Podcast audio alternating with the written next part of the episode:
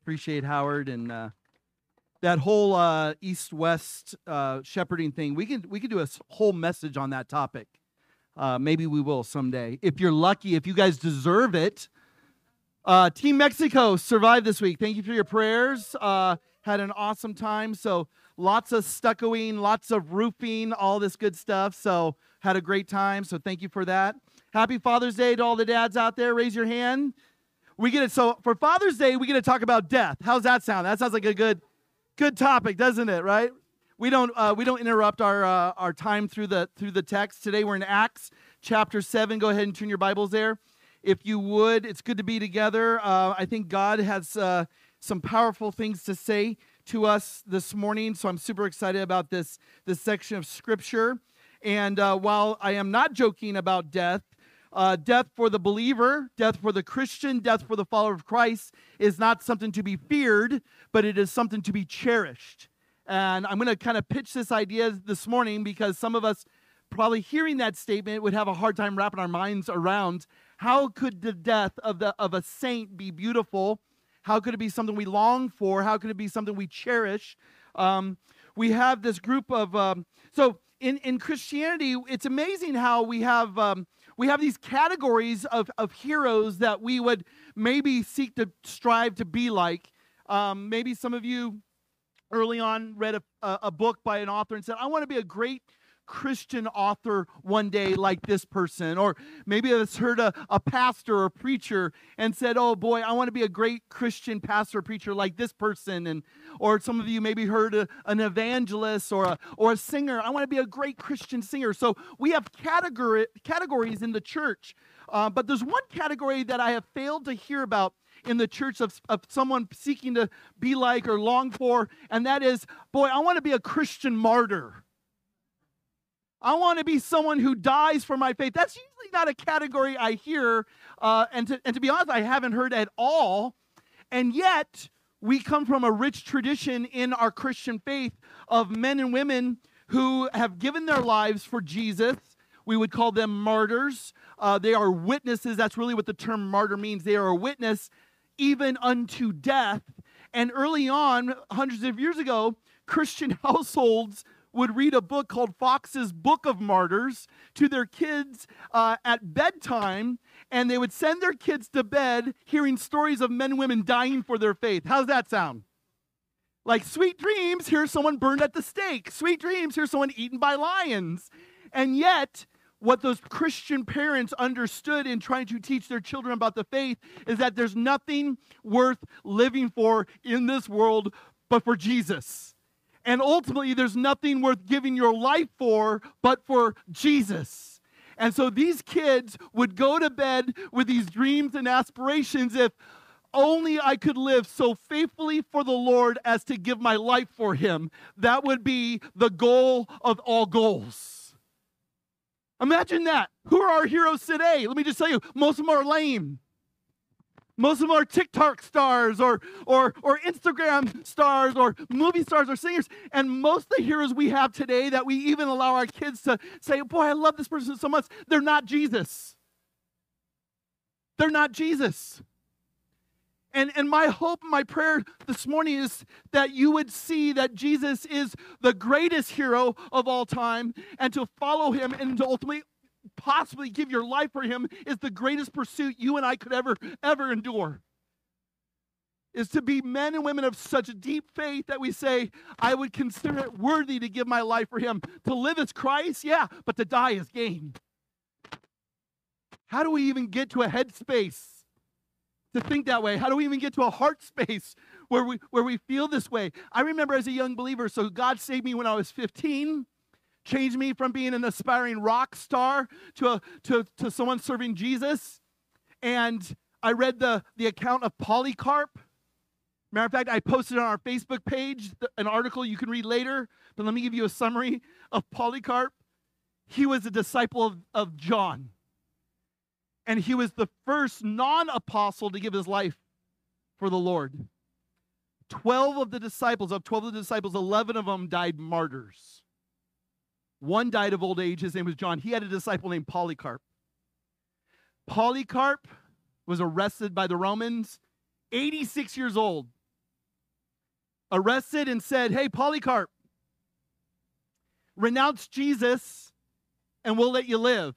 Now, I'm going to tell you right now, 86 years with Jesus, like, here's this dude who's like, come on, guys, really? He says, 86 years I have served the Lord and he has never done me wrong. If you think I'm going to renounce Jesus, you're mistaken. And they said, renounce Christ. We're only going to ask you one more time, Polycarp. Renounce Christ. And he says, what? And be downgraded when it comes to what do you want me to bow to the emperor? As if the emperor is better than Jesus? If you guys have only tasted Jesus and know how sweet and wonderful he is, you would never bow to anybody else but him. And they said, fine, you've sealed your death. And they lead him to a pyre where they're going to light him on fire. And they're getting ready to bind his hands. He says, you don't need to bind my hands. I'm willingly going to die for my Lord. You don't need to bind me. I'm not going anywhere. And they light the fire, and the fire does not burn Polycarp. It does not burn him. As a matter of fact, these guys are scratching their heads going, why isn't the fire touching him? Meanwhile, Polycarp is praying for his accusers, his attackers, his enemies. And finally, they realize that the fire is not going to burn him, and so they commission a group of men to stab him to death. And as in proceeding and stabbing him to death, the blood puts out whatever fire is remaining, and he bleeds to death there for Jesus. A hero.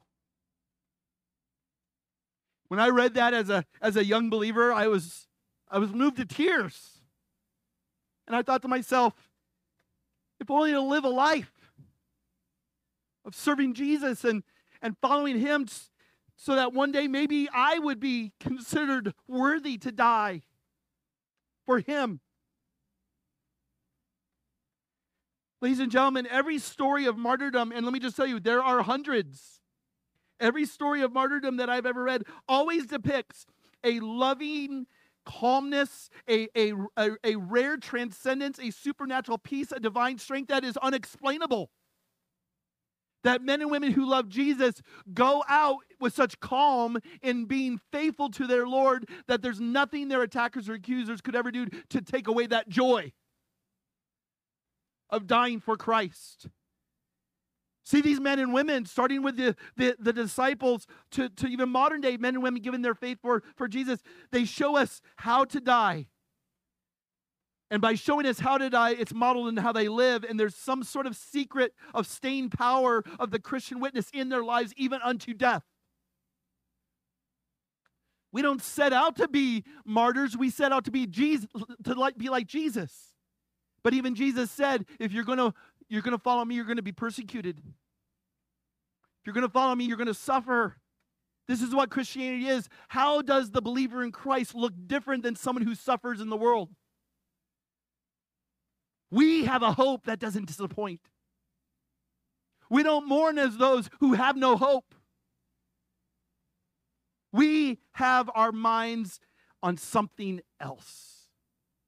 And so we come to this Acts chapter 7 text, and we meet a man named Stephen. Actually, we don't meet him. We've been meeting him for the past few weeks. And as I already ruined, spoiler alert, he dies. Some of you have had weeks to read ahead.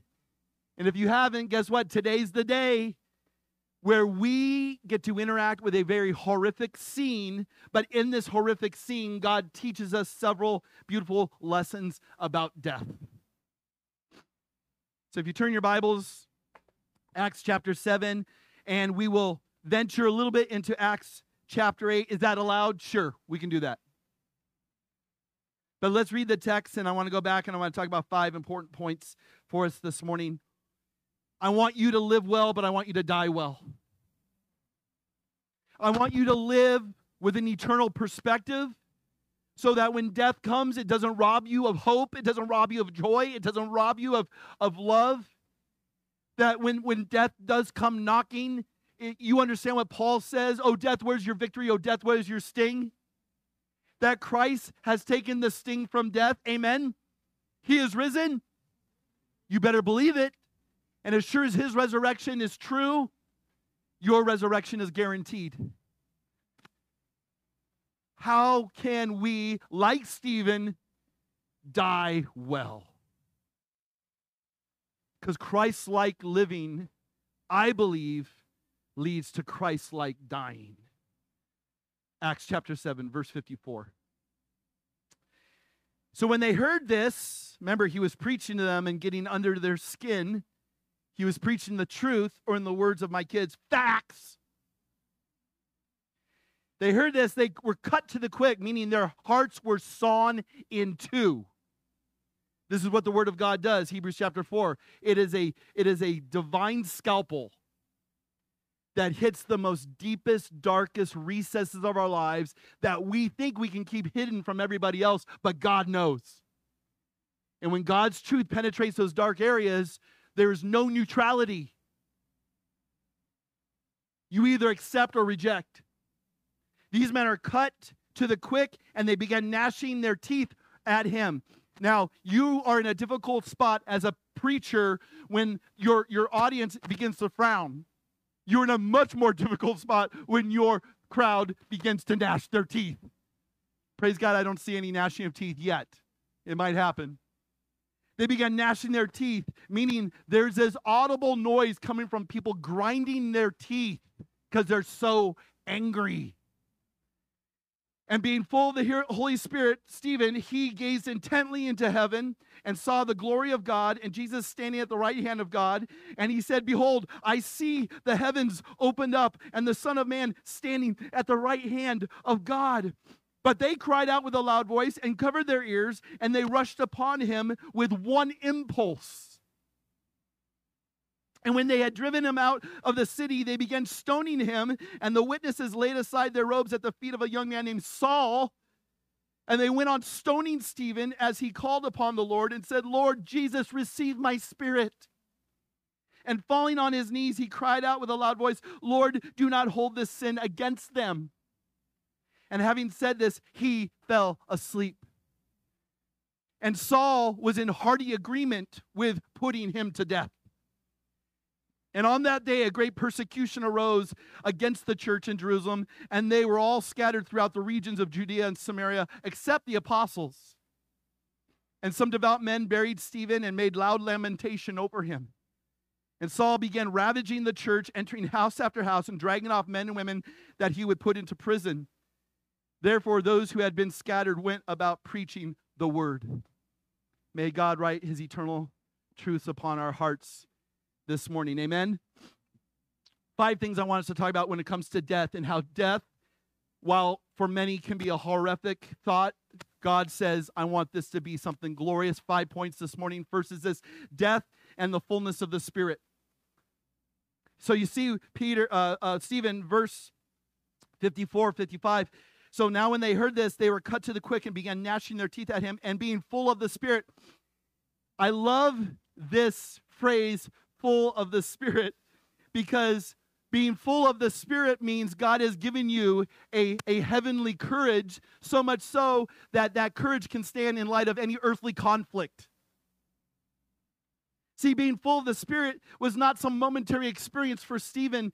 This was typical of his everyday living. Every instance you read of Stephen, right, whether he's appointed to serve the widows early on in chapter 6 or whether he's preaching in the synagogues, it says Stephen was full of the Spirit. Let me just tell you right now, ladies and gentlemen, you as believers in Christ can be full of the Spirit all of the time. But it requires you to do something. We believe in the baptism of the Holy Spirit. Every single one of us in Christ has been baptized with the Spirit. None of us has been left out with any part of the Spirit. If you are in Christ, you have all the Holy Spirit dwelling within you. Can I get an amen? Here's the problem. Most of us don't experience the fullness of the Spirit because fullness of the Spirit requires obedience. Fullness of the Spirit means I'm going to honor God in my life. I'm going to honor God in my marriage, my children, in my work, with finances, the way I drive, with the way I root for sports teams, the way I vote, whatever it is, every part of your life is saturated by the Spirit. No part of your life is left out. To be full of the Spirit says, I am fully yielded, fully surrendered for God to take over my life. You do not compartmentalize the work of God in your life. God is not just some, hey, guess what? We'll meet on Sunday for an hour and a half. Now you go ahead and spend the rest of the week the way you want. No. Being full of the Spirit means every part of your existence is saturated by the presence of God and your desire to say, I'm going to honor him. I'm going to honor him. There's no bifurcating your secular and spiritual life. All is spiritual. There's no part of your life that is left untouched by God's hand as he works in and through you. Stephen is full of the Holy Spirit, and there's two ways that we see he's full of the Holy Spirit in this passage, what we've read and what we're reading today. Two things, evidences of being full of the Spirit, is that you proclaim eternal truth. He just got done preaching 2,000 years of Jewish history in 53 verses. Here's one way you can tell someone is full of the Spirit. They are speaking God's word. You cannot be full of the Spirit without the word of God. The Spirit of God works with the word of God, and those two things make you full of God. Every part of your life is saturated. Ladies and gentlemen, when you are sharing eternal truth, when it's coming out of you and it's not forced, it's almost like it's just a part of you. When you spend time with God and you abide with him through Jesus, John 15, you know what? It just is evidence in your life. You know people, I know people who you can just tell, like, that person spends time with Jesus. Are you that type of person? You call yourself a believer, but when people spend time with you, do they feel like they've just spent time with you, or do they feel like they spent time with Christ? See, Stephen dripped, oozed Christ. That'd be a cool shirt, wouldn't it? Drip Christ. Yo! Oozing Jesus. When you're full of the Spirit, it can't help but overflow out of you. He's proclaiming eternal truth. See, he realizes his sermon is a death warrant.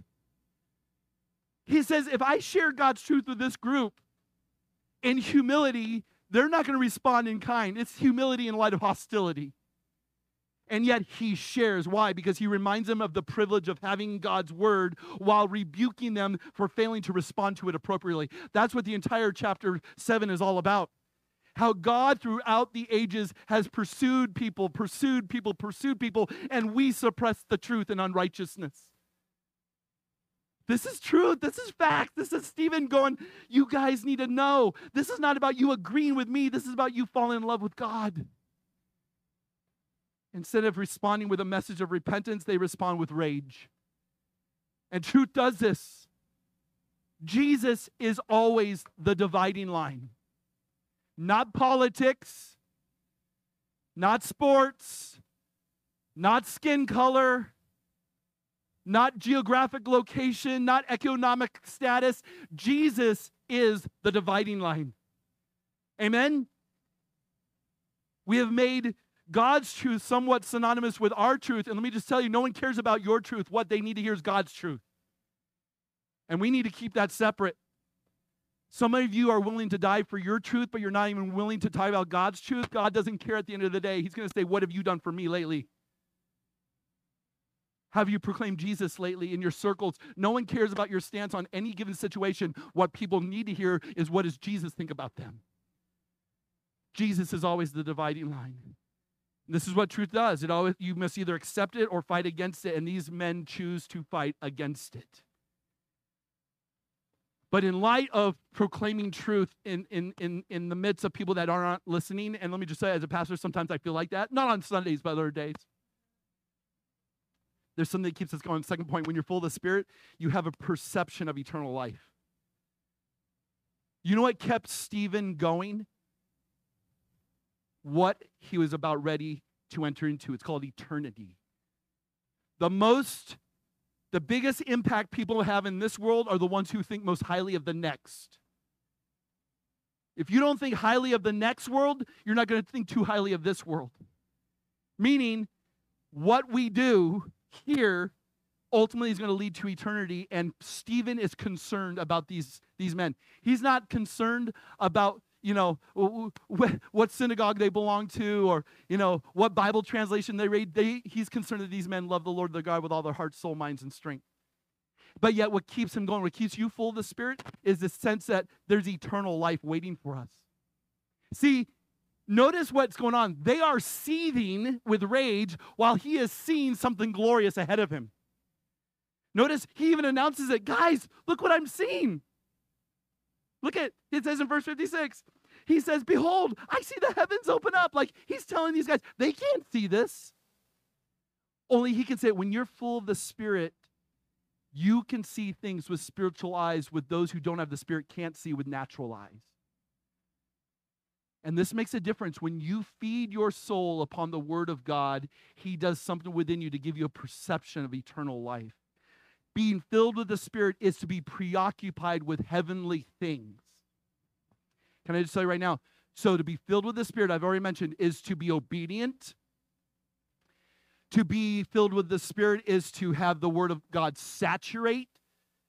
But it is also to be full of the Spirit is to be preoccupied with heavenly things. Write down Colossians chapter 3 sometime. Wonderful chapter. Starts like this. Set your affections on the things above and not on the things of the earth. Paul says to the Colossian audience, keep your minds fixed on that which is eternal, that which is future, because it's going to give you a current hope in the midst of sometimes despair and discouragement. This is what being full of the Spirit is all about. And I'm going to tell you, could it be that God became more real to Stephen than anything that might have caused him pain at this given moment? Yes. Because this is what the Spirit does. The Spirit tells you, though you are experiencing a momentary light affliction, nothing's compared to the eternal weight of glory. Come on now, are you kidding me? How many of us are so temporal focused? How many of us are so under the sun focused? That's what the guys on Friday morning are talking about, Ecclesiastes, right? All is meaningless under the sun. Yeah, well, here's the problem. You were designed to gaze upon something above the sun. Not the things that are earthly, but the things that are eternal. And so to be full of the Spirit is to have this heart that says, I want to know God's truth because the truth shall set me free. I want to know God's truth because he who is the truth, the life, the way has come to not make me miserable, but he's come to make me joyful. And that when I perceive who God is and how he works and what he's done for me, I can't help but think of my life beyond this earthly realm. And so he sees eternal life. And yet these men can't see it. They're gnashing their teeth. This is prophetic, right? Psalm 37, look what Psalm 37 says. The wicked plots against the righteous and gnashes his teeth at him. They don't want righteousness. They want to protect their religiosity. And so they're ticked. Anytime you try to take away someone's idol, they don't sit back silently. So this becomes a situation out of control. But I'm going to tell you right now, if you reject the Word of God, in a sense, you're gnashing your teeth. Anyone who does not follow the way and the Word and the will of God, you in a way are gnashing your teeth. Here's what will become of you. Do you realize hell is a place where people weep and gnash their teeth forever?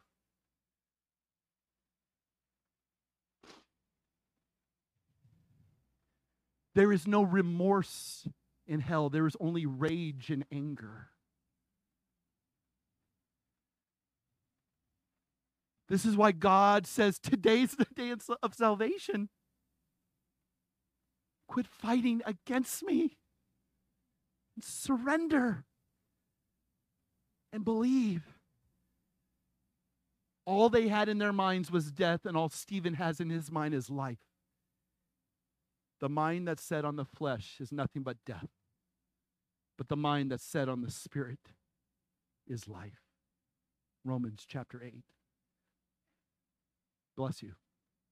It's fun when you have a collective, God bless you, when someone sneezes in the church. Not only is this man full of the Spirit, but he sees something. And again, I think this is a gift of the Spirit. Point number 2, death and the glory of the Father. Notice what it says in verse 55. He, being full of the Spirit, gazed intently into heaven and sees the glory of God. Can I tell you right now, this was every Jewish person's desire, that they would dwell in the temple of the Most High and see his glory. The Old Testament talked about it as Shekinah glory. Moses wanted to see the glory of God, and God said, if you see my glory, it's gonna blow you to bits.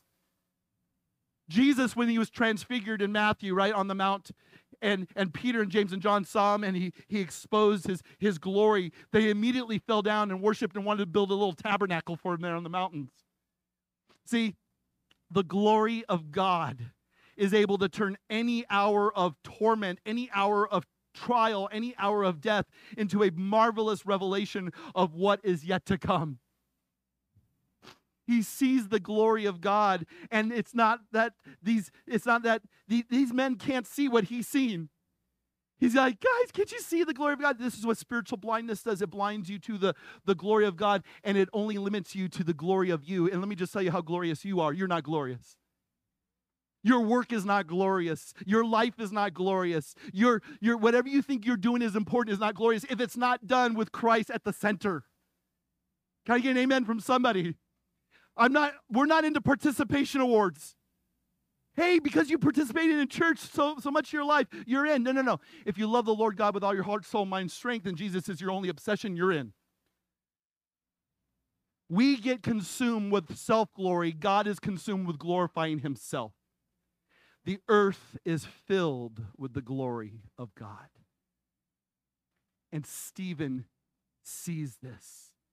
He is given spiritual sight. God grants Stephen this peering into heaven and sees the glory of God, and he sees a vision of greatness. He sees a vision of majesty, and he's so excited, right? Because this is what he just preached. God does not dwell in temples made with hands. He's dwelling in the heavenly places, and I get to see him. And when you see the glory of God and when you live for the glory of God, it keeps you going. It keeps you motivated, right? Such joy that any present suffering is not even worthy to compare with what you're witnessing. And so Luke writes this, and he's saying in verse 55, I want you to know something. Stephen is seeing the glory of God, which means he is about ready to die, and believers in Christ never die alone. You need to know this. Like, sometimes we are haunted by the potential of the day we're going to die. We are haunted by this specter that seems to hang over us, and people are worried. They're concerned about what lies on the other side. And for the believer, you need to understand that the believer never dies alone. There's always something that God gives the believer, and I don't know what it looks like for you, but God is going to be with you in that moment.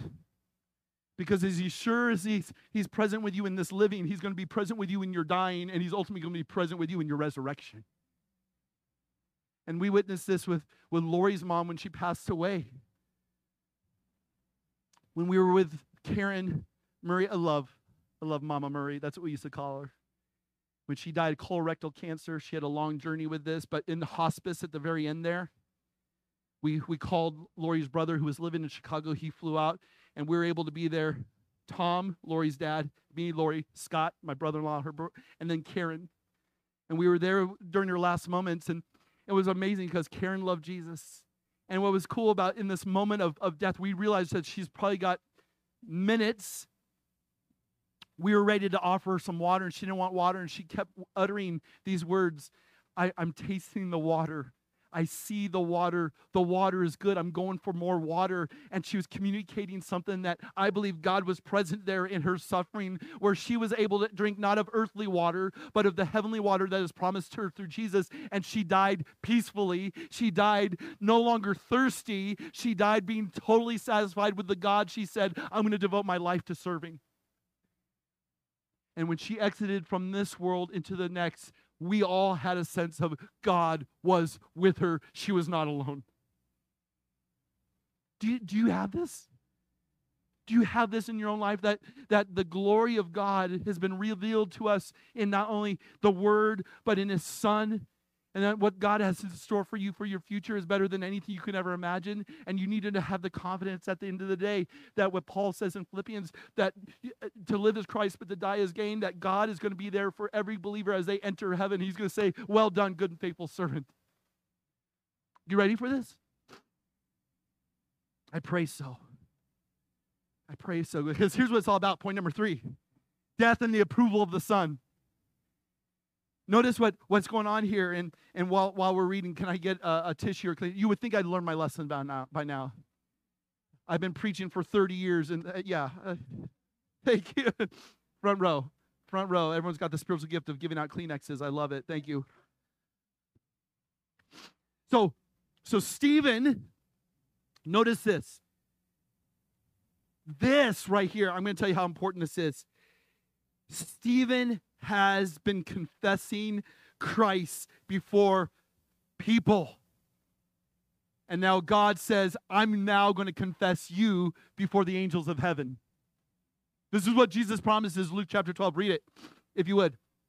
He says to his disciples, you got Luke 12, verse 8. If not, it's all good.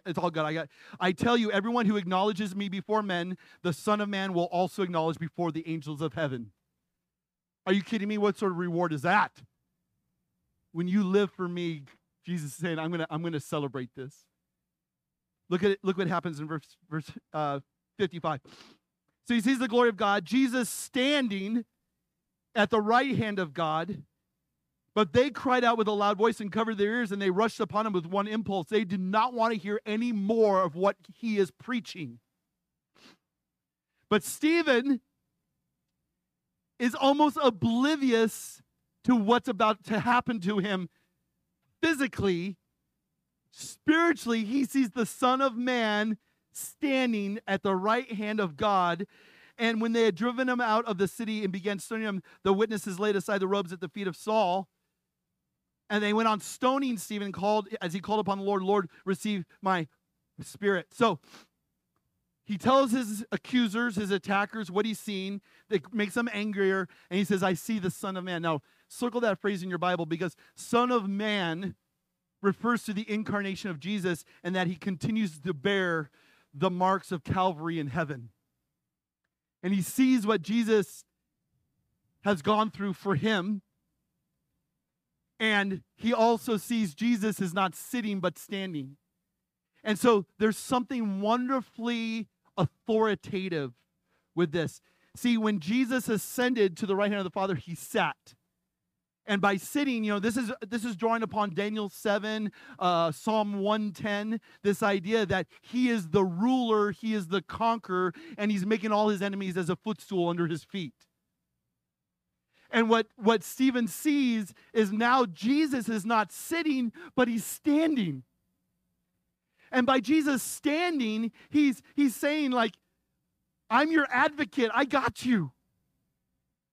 I got you. See, in a courtroom, there's only two people who stand in a modern trial. That is the prosecution, that's the defense attorney.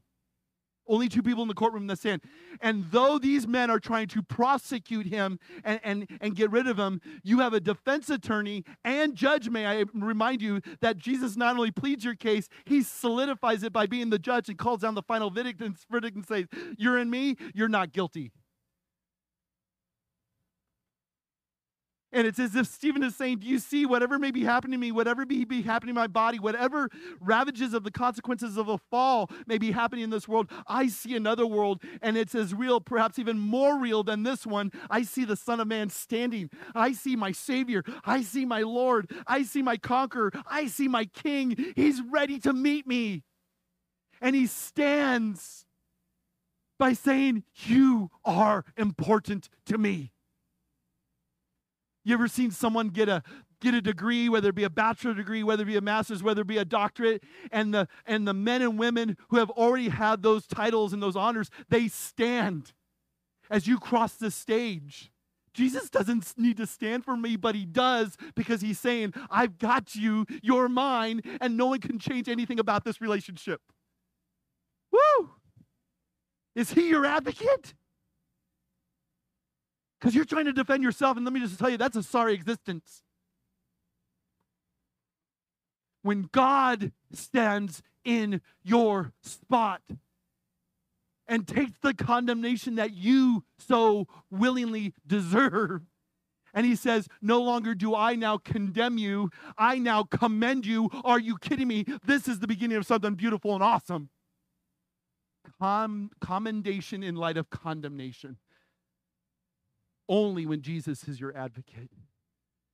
Only when he is your defense.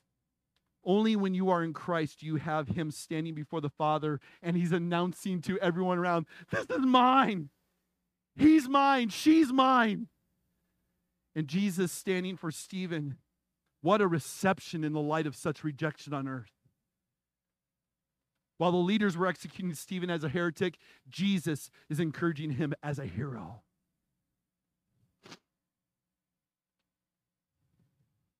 And I think when he sees Jesus bearing the marks of crucifixion, there's this sense of he understands.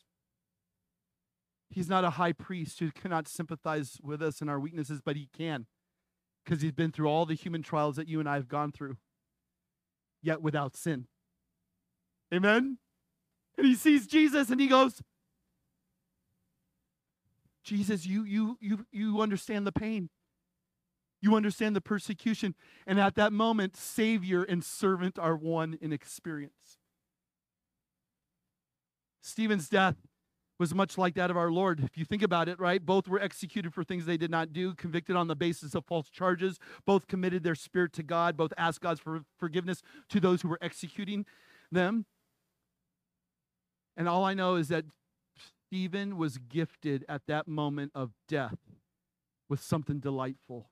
Jesus knows. Jesus sees. Jesus is calling. Boy, to hear the Savior announce your name, and to essentially say, welcome home. Is there a greater reward? Ladies and gentlemen, don't get excited to go to heaven. Be excited to be one with your Savior and your Lord. I was thinking about this week, I saw an interesting, it doesn't even compare to what I'm talking about, but it brought a smile to my face. Harry Styles, people know Harry Styles, singer, right? Watermelon Sugar, I kind of tying in the Harry Styles theme with my shirt today. Harry Styles, this past week, stopped a concert at the stadium, packed, 80,000 people.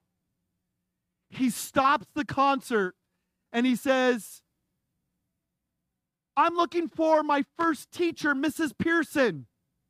I hear she's at the concert today. And he goes, I need everyone in the stadium to be quiet because I need to know where Mrs. Pearson is. I know where she's at. I know she's here, but I don't know where she's at. And he begins to walk on the stage. And all of a sudden, this lady's like, I'm here. And Harry Styles stops the concert and says, and he points to her, and he drops down to his knees and says, you need to know you were the best teacher I ever had. And you changed my life. And I want to thank you for the impact you've had on my life. Who does this? Well, I guess Harry Styles does it. But better yet, your Savior does it because he's excited that not only are you in his family, but he's going to be excited when you get home. He's going to announce to everybody, hey, everyone, hush up. Here comes Lino. Lino's coming. Give it up for Lino. Yeah. Uh-oh, look out. Tina's coming. Shh, quiet. Tina, get in here. Yeah. Jesus will silence the heavens for you to have the entry into the courts of the King that you don't deserve, but he's going to give you because he wants you to know how much he is anticipating your heavenly arrival. And all God's people said, woohoo, word, facts, let's go. Jesus is looking ahead for your homecoming. Let him celebrate your arrival. Point number 4, death and the grace of the believer. So let me just tell you, so much right now, right, has been, kind of like what Stephen's seeing as he's gazing. He's thinking heavenly. He's thinking eternal, right? There's the fullness of the Spirit. There's the glory of God. There's the approval of Jesus, that he's no longer against us. He's for us. This is why you need Jesus. This is why he died a death on the cross. He died. He'd rather die for you than live without you. So by coming to Jesus, there's no longer condemnation, but there's commendation. You're now a child of the King. Woohoo! Who's in? I hope you're in. But in the meantime, As we think about Christ-like dying, we need to be thinking about Christ-like living. And I pray every single one of us goes out like Jesus. Look at Stephen. And by saying that, I'm not saying let's all go out and get crucified. I'm not saying that. But think about the Spirit of Christ as he was being put on trial, being beaten, being crucified. Think about Stephen. Look what happens. He, being driven out of the city, they began stoning him, verse 58. And the witnesses laid aside their robes at the feet of a young man named Saul. And they went on stoning Stephen as he called upon the Lord and said, Lord, receive my spirit. And falling on his knees, he cried out with a loud voice, Lord, do not hold this sin against them. And having said this, he fell asleep. So, stoning someone to death was a traditional form of execution in Israel. And there's two things you need to write down about stoning that made this such a horrifying form of execution. Number one, stoning is a communal form of capital punishment, meaning it took many people to kill someone, and the reason they had many people participate is that no one can be assigned blame or credit for dealing the death blow. And not only was it communal, but it was a slow form of punishment in that it required them to take rocks and proceed to drop them on a person's chest cavity, on a person's skull, until that person was dead. Frederick Buechner, who's one of my, another favorite author, I recommend Buechner. Frederick Buechner, he wrote books such as The Hungering Dark, That Magnificent Defeat. He's got this book called Peculiar Treasures. This is a biblical who's who, and the way he writes is I love it. He has a section on Stephen I want to read to you as it pertains to stoning someone to death. Buechner says,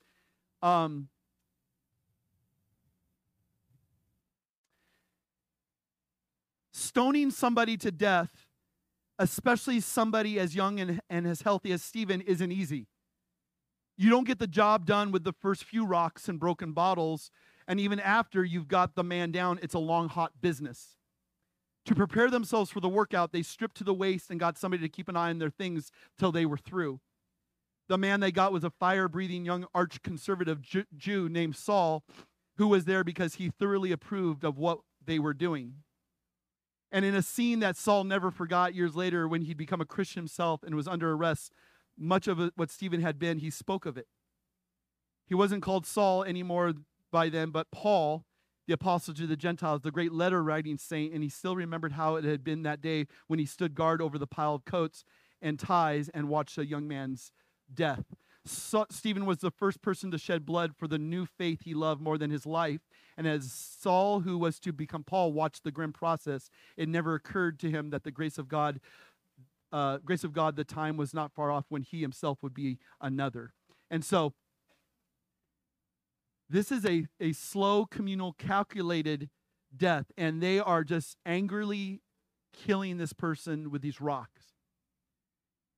And yet, what's amazing is that Stephen keeps his perspective on eternity.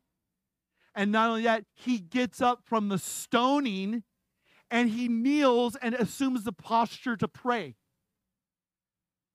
So can you imagine, like, his first impulse is not to escape? Because let me just tell you, when difficult times come, God oftentimes doesn't promise you escape, but he's going to promise you courage. That's what we see on display in this man. And he gets himself up and assumes a posture of praying and saying, Lord, do not hold this sin against them. See, this is the sign of a compassionate heart, that you want such forgiveness for your enemy that you would die in light of what you know to be true. You're willing to take death so that your death may be a testimony for these men, for these women to be changed and know Jesus themselves. See, this is a display of two things going on here. There's a display of hope in his life, and there's a display of forgiveness in his life.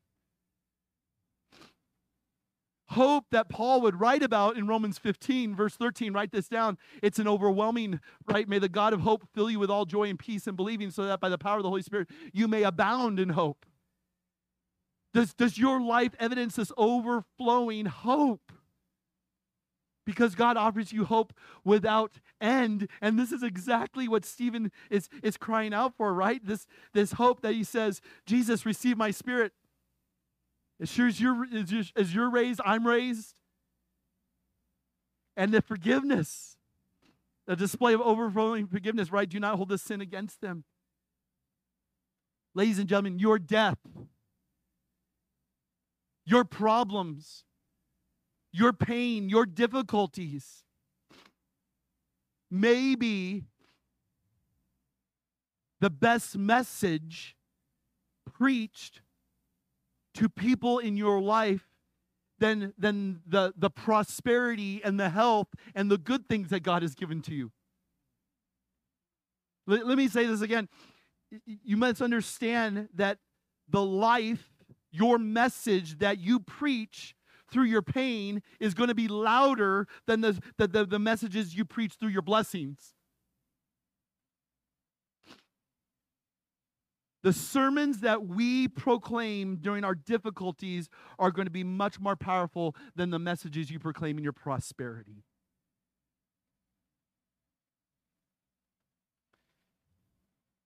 And it didn't require Stephen to be anything other than who he was organically in Christ. When you're full of the Spirit, you don't have to go, uh-oh, it's time for me to be courageous. No, it's already in you. Because Stephen is becoming what others, to others what Jesus had been to him.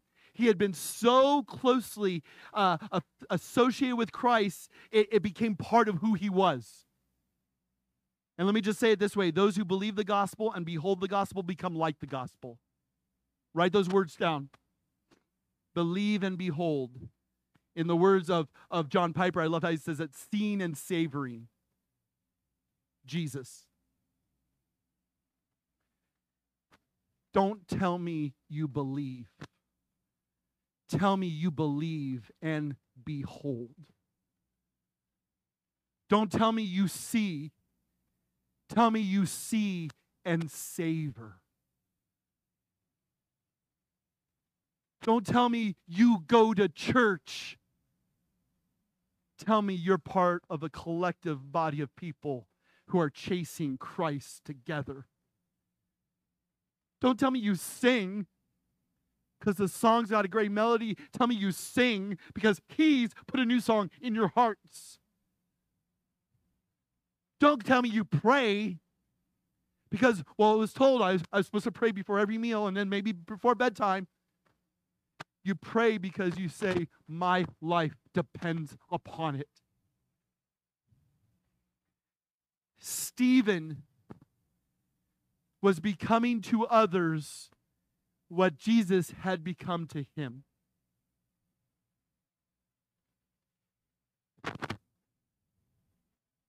Grace, death and the grace of the believer that overflows with hope, that overflows with forgiveness. Men and women of faith that have died, that I've been at their bedsides, that I've been in hospice, I've been at their homes. Men and women who see and Savior, believe and behold, do not die angry. They do not die hostile. They do not die mad. They do not die unforgiving. They do not die resentful. They do not die with a bone to pick and a chip on their shoulders. They die with a smile on their face because they're at peace with God and they're at peace with others and they're ready to enter eternity. That's how you die. Because your life has been touched by God's grace. Here's the good news. You don't have to wait till you die to show grace to people. Start doing it now. There's two things I know that this world is hungry for: grace and forgiveness. And the church better wake up, because only the church can offer what the world is hungry for. Stop protesting, stop boycotting, stop arguing, stop debating, and start loving and trusting God with the results to do something supernatural that none of your hot efforts could ever accomplish by yourself.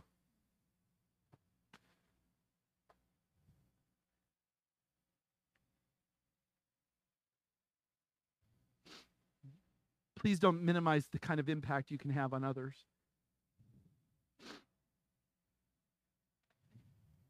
Boy, there's a song that we sing. I'm thinking about this scene. And if the song had been written back then, I wonder if Stephen would have been singing it. Behold him there, the risen Lamb, my perfect spotless righteousness, the great unchangeable I am, the King of glory and of grace. One with himself, I cannot die. My soul is purchased by his blood. My life is hid with Christ on high, with Christ my Savior and my God, with Christ my Savior and my God. That's what Stephen understood. To the degree you understand Jesus' love and victory for you is the degree in which you will be able to endure suffering well. Glorify God in your testing. Glorify God in your trials. We're introduced to this guy named Saul. This is the first thing we ever know about Saul. And he's operating a shadow conspiracy against the church. He's a young, hot-tempered, angry man. So much hostility and hatred towards Christ and the church. His only passion is to eradicate the church from the face of the earth. And what we need to understand is that when Stephen prays, look at this, verse 60, look at it. He falls to his knees. He cries out with a loud voice, Lord, do not hold this sin against them. He's praying for those who persecute him. He's loving his enemies. And then he dies. What you need to understand is that God honored his prayer at that moment, because he's preparing to change a life, and his name is Saul. Even though Saul, chapter 8, keeps on persecuting, keeps on fighting, keeps on arresting, keeps on imprisoning, something happens. Last point, death and the scattering of the church. We're going to pick up on this next week, but just as far as introduction, right? Saul is converted because Stephen was, not because he was delivered, but Saul was converted because of the way he watched Stephen suffer and die. The greatest persecutor of the church would become the greatest promoter of the church because he saw a man not only live by faith, but he died by faith. This is why Paul in Acts 20, verse 24, could say these words, right? He says this, but I do not account my life of any value, nor as precious to myself, if only I may finish my course and the ministry that I received from the Lord to testify to the gospel of the grace of God. Meaning, I saw a man who did not count his life as anything worth holding on to, but willingly to give it up so that people may understand the preciousness, not of my life, but the preciousness of the gospel. Are you kidding me? This transforms Paul, right? And all of a sudden now we understand what the great Tertullian, who wrote 1,700 years ago, said, the blood of the martyrs is the seed of the church. Men and women willing to die for their faith begin to take this message of the gospel in ways, and not only in their life, but in their death, that transforms people. And there's two things that happen in Acts, and we'll finish with this. The death of Stephen started a persecution. Things get worse for the church. We see that in chapter 8. But it also startled a persecutor, Saul. But you need to understand this is all part of God's sovereignty. See, he started a persecution, right? Stephen's stoning became the defining moment of the early church that set it into its second stage that the Lord had already predicted back in chapter 1, verse 8. You shall be my witnesses in Jerusalem, Judea, Samaria, and the uttermost parts of the world, right? It's going to go out. And God uses persecution sometimes to do that. While suffering may be inevitable, believer, God's mission is unstoppable. Nothing can stop God's plan. But here's the thing you need to understand. It startled this persecutor, Paul. Paul himself would say that the memory of Stephen tormented him and refused to let him go. Look at Acts 22, verse 20. And when the blood of, this is Paul talking, when the blood of Stephen, your witness, was being shed, I myself was standing by and approving and watching over the garments of those who killed him. Chapter 26, he continues and testifies, I myself was convinced that I ought to do many things in opposing the name of Jesus of Nazareth, and I did so in Jerusalem. I not only locked up many of the saints in prison after receiving authority from the chief priests, but when they were put to death, I cast my vote against them. And I punished them often in all the synagogues and tried to make them blaspheme, and raging fury against I am persecuted them even to foreign cities. In this connection, I journeyed to Damascus with the authority and commission of the chief priests. At midday, O king, I saw on the way a light from heaven, brighter than the sun that shone around me and those who journeyed with me. And when he had fallen to the ground, I heard a voice saying to me in the Hebrew language, Saul, Saul, why are you persecuting me? It is hard for you to kick against the goads. That phrase right there means the witness of Stephen's death continued to haunt Paul day and night. Never minimize the impact you may have on someone's life. Not just in your prosperity, but in your pain. And I said, who are you, Lord? And the Lord said, I am Jesus, whom you are persecuting. And Stephen's death kept goading this persecutor Saul, nudging him towards the throne of grace, and eventually Paul would surrender. And this is why he testifies in 1 Timothy chapter 1, verses 12 through 17. I thank him who has given me strength, Christ Jesus our Lord, because he judged me faithful, appointed me to be in his service, though formerly I was a blasphemer, persecutor, and insolent opponent. How many of you have ever called yourselves those titles before? But I received mercy. Woohoo! Praise God for mercy, because I had acted ignorantly in unbelief, and the grace of our Lord overflowed for me with the faith and love that are in Christ Jesus. The saying is trustworthy and deserving of full acceptance that Christ came into this world to save sinners, of whom I am the foremost. But I receive mercy for this reason, that in me and as foremost Jesus Christ might be displayed his perfect patience as an example to those who are to believe in him for eternal life. To the King of the ages, immortal, invisible, the only God, be God, honor and glory forever and ever. Amen. Now that is a heart change by the grace of God. Amen, church. I'm going to tell you this morning that Stephen finished well. Remember, Stephen's name means crown. Crown was given to someone who overcomes. Revelation chapter 2 says the crown of life is given to those who are faithful even unto death. Here's what I'm praying for us. That we would enjoy Christ-like living. But only as much as it prepares us for Christ-like dying. To understand what Paul says in Philippians 1.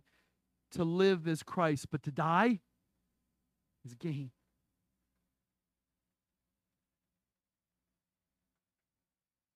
Are you living for him who lived and died for you? And as you're living this life in Christ, are you thinking about others you can take with you into eternity? Because that's ultimately what it's about. This is why we're here. You think you're here to have a cushy job and a beautiful family? You're here and saved because God has appointed you to not only be his child, but to be his clarion, to be his messenger. Eternity is awaiting all of us. Do you know him who is the way and the life and the truth? I'm ready. I'm ready. In his timetable, I'm ready. Are you? Maranatha, come Lord Jesus quickly. Let's stand, let's pray.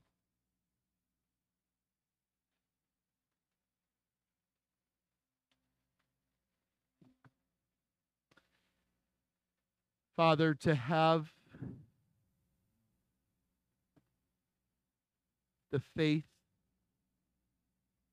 of Stephen, to have the intimacy with Jesus and the Spirit that Stephen had. Oh, that'd be so good. To weather not just the good times, but the trouble sometimes in our lives with the perspective that Stephen had. Oh, God, grant that to us. Lord, may we, as Colossians 3 says, set our affections not on the things of the earth, but at the things that are heavenly and eternal. Forgive us for loving the things of this world, even our own lives, and neglecting the very thing that we've been called to be satisfied in, and that's just to love you and you alone. Remind us of the words of Paul. The momentary light affliction is nothing compared to the eternal weight of glory. Oh, to be at home with you, Father. We can't wait. In the meantime, find us faithful. Find us forgiving. Find us to be conduits of grace to every single person we meet. We pray this in Christ's name. Amen. May the Lord bless you and keep you. May the Lord lift his face towards you and give you his grace and peace forever and ever. Have a great day. Happy Father's Day. Love you guys. See you soon.